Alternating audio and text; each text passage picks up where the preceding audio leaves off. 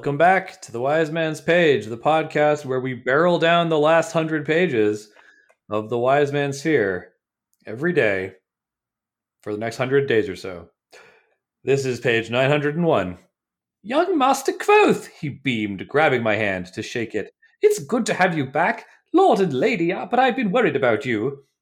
His enthusiasm wrung a tired smile from me. It's good to be back, Stapes. Have I missed much? Much? He laughed. The wedding, for one. Wedding? I asked, but I knew the answer as soon as I said it. The mayor's wedding? Stapes nodded excitedly. Oh, it was a grand thing. It's a shame you had to be gone for it, considering. He gave a knowing look, but didn't say anything else. Stapes was always very discreet. Didn't waste much time, did they? It's been two months since the betrothal, Stapes said with a hint of reproach. Not a bit less than proper.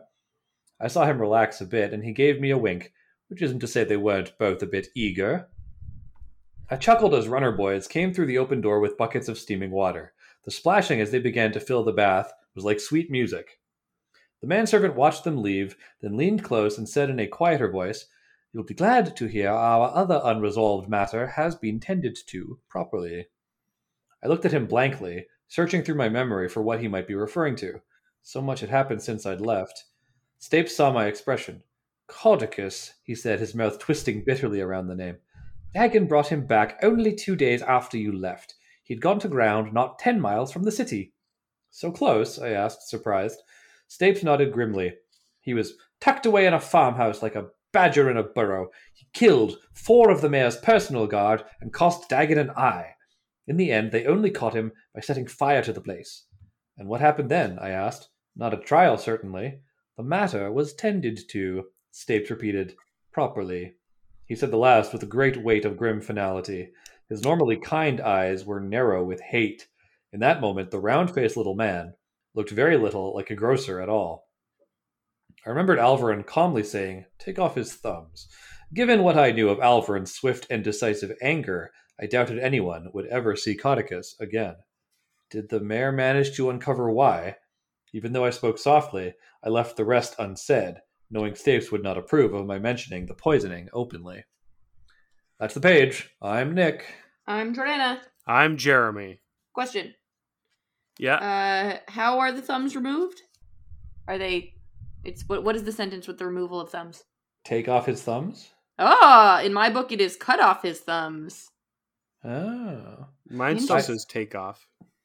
So your book says. So Jeremy and Nick, both of your books say take off, Mhm, That's right. but my book, which is the newest of the books, says cut off. mhm. I, as I recall, he actually does say cut off his thumbs in the moment. Like, Oh. it, if, if Maybe if- that's why they correct it in this one. Yeah, if it's continuity mimetic here, if it's actually meant to be a, re- a repetition of what he says in the moment, I think he does say cut off his thumbs There when he's go. making the order. Wow! Imagine being the like proofreader who who caught that. That is so freaking specific. That's that's why they pay copy. Like, uh, congratulations to that human being because wow, It's the kind of thing that I could see really bothering someone if somebody, you know, really wanted. I, I, I not really me. wanted to be bothered. yeah, not me, but I can see somebody being like, "Hang on, he's quoting him here," but you flipping back, flipping back, flipping back. He didn't say take off his thumbs. Yeah, So it's almost as bad as as Scratchy's rib cage producing two distinct tones and being struck on the same bone with his uh with a mallet. Yeah, I really hope someone got fired for that blunder. Yeah. Uh, I think that the matter of Caudicus is meant to sound a little hinky to us. Certainly, Kvothe is surprised that he goes to ground not 10 miles from the city.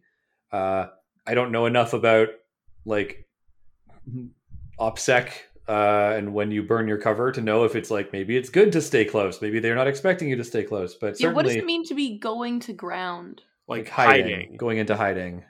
Continue. Yeah. Uh, so I think it's meant to be hinky, right? I think uh, the, the fact that it's glossed over off screen, the fact that Dagon had to set fire to a farmhouse, the fact that four soldiers died. I think this is the story, and I think it's also perhaps relevant that in a story about how stories don't tell the whole story, uh, we are being told a story about something very, very, presumably very important and very dramatic that just happens off screen. That is something that was the subject of a whole arc of the book. It's just waved away and settled, uh, tended to properly, as Stapes says twice, just off screen. No, I don't buy it. There's something hinky about this whole thing, don't you think? Also, I love that Dagon loses an eye, which means he's going to be walking around with an eye patch now, and I can imagine that in my brain. Or a huge scar. Both, maybe. Like his face is all mangled. Anyway, definitely a sinister character, even more so now, you know. I definitely I imagine Caudicus like shooting fire, having a wizard's duel, but also maybe not. Like we you know, that, that's another piece of some the, the piece of a detail that makes me wonder like we we know Caudicus knew enough like chemistry to make this poison and he is an al- uh, a a uh, sympathist, right? He has an actual gram, so he actually is uh, is trained at the Arcanum. But does he know enough to actually like do? I guess he bo- he booby trapped the tower supposedly, right? I, I just want to make it clear to the listeners that I really do think this is just Rothfuss wrapping up a dangling pro- plot thread in an expedient way, and we don't need to think about it anymore. I think the purpose that it serves in the story is to remind us that the mayor's justice can be quite violent and and cruel, and that he's not necessarily Kvothe's benefactor. You know what, Jeremy? I might uh, agree with you, except for at the very last line on this page. Did the mayor manage to uncover why? explicitly stated by Kvothe and not addressed by Stapes. The fact is, that's a question that we also have uh, as readers, and the fact that it is pointedly raised and then not answered means that there's more to it. Also, No. to Jeremy's point, I say boo. Wow. Wow. No fun, Jeremy, fun ruiner. Yeah, that was that was my name in Viking times. That was my epithet. What was my epithet? I think it was Jordana hides from stuff. Jordana fence sitter, obviously. Ah, yeah, d- right. Duh. Yeah. Jordana splinter bottom. No! It could be a metal fence. You guys love to tell me about how it's a metal fence. Yes. Anyway, Kvothe is also like he is getting like back into the swing of how things work at the mayor's court in a way that I find funny. Like he had no problem as soon as he arrived ordering servants around. He like sends a ring to Stapes, which also serves to remind us of these customs in case we've forgotten because it's been like 200 pages. But it is interesting to me how easily Kvothe slips back into, ah, yes, I am now at the court.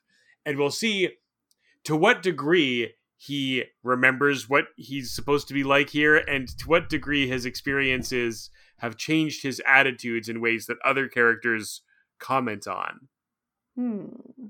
which like that feels verisimilitudinous to me too because you know if you spend many months away from a social environment it is going to take you a little while to reintegrate yourself into it and remember all the little things that go along with it and you're going to be a different person Maybe, maybe I'll I'll add that to the pile because, uh, well, it's it, there will be a subject of much discussion on tomorrow's page or tomorrow's page and probably the page after. I really think that the decision he makes here is a little bit baffling, but maybe that also serves to remind us about what kind of person the mayor is. Reasonable. We will save it for tomorrow. I guess so. Uh, let's see. We got about we done about nine minutes. You want to do some bits? Okay, this No. is Jeremy's back. He can uh Oh. retake his post as bitmaker. yeah you know what i i have a bone to pick with the two of you Oh no. uh, because on several of the episodes where I was away, you discussed horse apples. And I'm sorry, there may well be an actual kind of apple called the horse apple, but the only time I've ever heard that term is to refer to horse shit. That's So- what I said. That's what Yeah, I said. I said yeah. that. Yeah, Nick is correct. They mean it means horse shit. The actual meaning of a literal apple called the horse apple is secondary at best. And that means that you've been implying that I've been feeding horse shit pie to Jeff. So shame on the both of you. Shame mean, on the both of you. I I don't know about Jordana, but that that was my intent.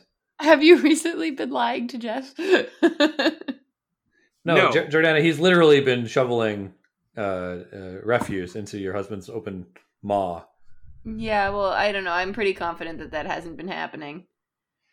And have you smelled his breath recently? I don't think Jeremy's seen Jeff in a while. That's what you like think. not since like your housewarming. so I think we're safe. You think that. You continue to think that, I do. And all of you listeners, you continue to think that too. On tomorrow's page. Of The wait. Wait.